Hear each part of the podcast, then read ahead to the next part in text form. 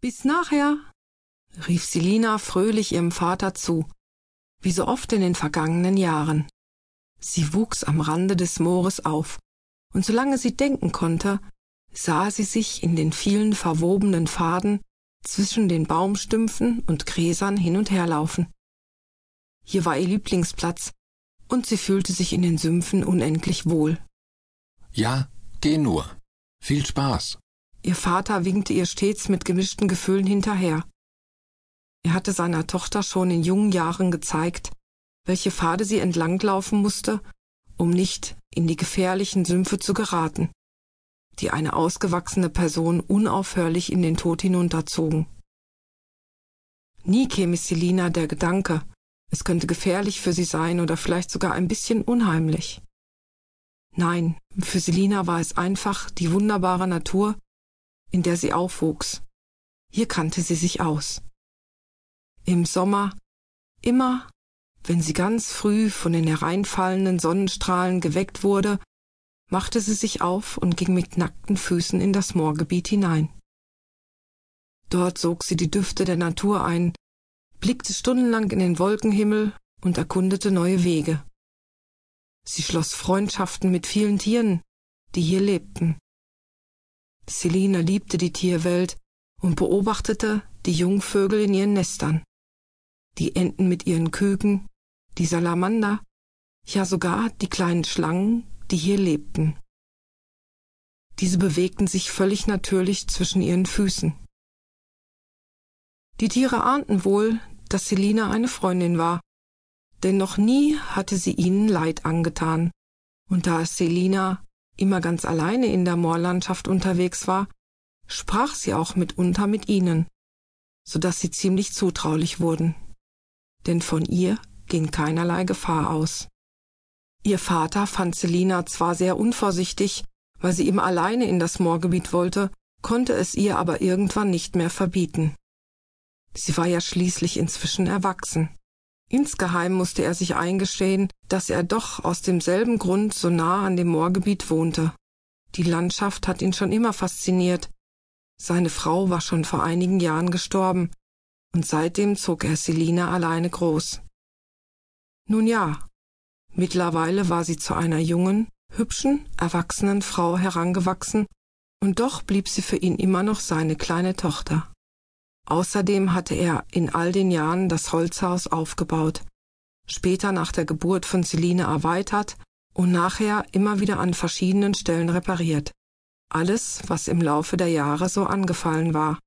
Die Ernte der Felder nahm auch viel Zeit in Anspruch und als seine Frau nicht mehr unter ihnen weilte, musste er ja auch noch die Hausarbeit übernehmen.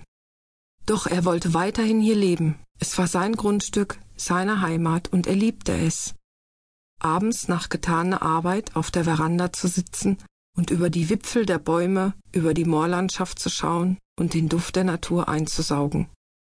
Auch an diesem Morgen vergingen wieder etliche Stunden, in denen Celina im Moorgebiet herumstreunte, als plötzlich dunkle Wolken am Himmel aufzogen und sich das Moorgebiet auf einen Schlag veränderte. Nebelwände krochen über den feuchten Boden, starke Windböen kündigten Unwetter an und die Sonne verschwand hinter einer dunklen Wolkenwand. Noch nie war ihr das Gebiet so dunkel, unheimlich und angsteinflößend wie heute vorgekommen. Eine gefährliche Spannung lag auf einmal über den Sümpfen, und ein noch nie verspürtes Gefühl durchfloß Selina. Sie spürte am ganzen Körper, es würde etwas Furchtbares geschehen. Sie grübelte noch darüber nach, ob sie sich einfach verstecken sollte, als ein Rabe angeflogen kam und direkt vor ihr auf einem Ast landete. Er breitete seine Flügel aus und sah dadurch ziemlich imposant aus. Sein Schnabel wanderte von links nach rechts, sein Kopf wippte von unten nach oben, und er schien furchtbar aufgeregt zu sein. Er schien Selina etwas Wichtiges mitteilen zu wollen, und obwohl sie sein Krächzen nicht verstehen konnte, ahnte sie, dass etwas Schlimmes passiert sein musste, das er ihr mitteilen wollte. Der Rabe erhob sich in die Lüfte und Selina folgte ihm. Er flog ein Stück voraus und wartete an jeder Biegung. Selina begann zu rennen und ahnte, er flog zum Haus am Rande des Moors. Vater, Vater! schrie Selina, schon von weitem.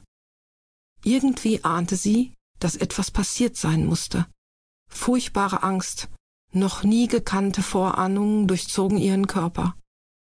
Und sie rannte so schnell sie nur konnte zum Haus. In der Zeit, die Celina an diesem Morgen im Moor verbrachte, war etwas Grauenvolles geschehen.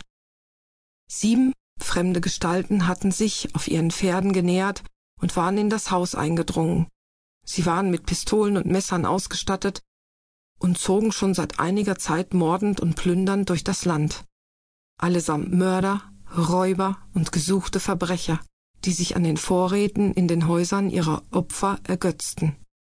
Der hässlichste unter ihnen leerte als erstes eine Whiskyflasche und fesselte Selinas Vater an einen Stuhl, um von ihm zu erfahren, ob noch jemand hier lebte und wo das Geld und die Vorräte versteckt waren. Er schlug und trat ihn, damit er alles aus ihnen herauspressen konnte. Doch Selinas Vater verriet ihnen nicht, dass er eine Tochter hatte. Im Gegenteil, als die Fremden die Frauenkleider entdeckten, log er sie an und ließ sie glauben, es wären die Kleider seiner Frau, die im Dorf zum Einkaufen wäre. Er besaß nicht viel, aber das wenige, was er im Haus hatte, raubten sie ihm. Doch nicht nur das. Sie zerschlugen auch die Einrichtung und rissen die Kleider und Utensilien aus den Schränken. Sie konnten scheinbar nichts damit anfangen und waren nur hinter Geld und Vorräten her. Den Alkohol tranken sie leer, die Küche verwüsteten sie. Doch auch danach gaben sie noch keine Ruhe, sondern stachen Selinas Vater mit gezielten Messerstichen brutal nieder. Die Bande war im ganzen Land bekannt für ihre Gräueltaten. Und schon lange wurde steckbrieflich nach ihnen gesucht. Doch hier in der Einsamkeit kam natürlich niemand zu Hilfe.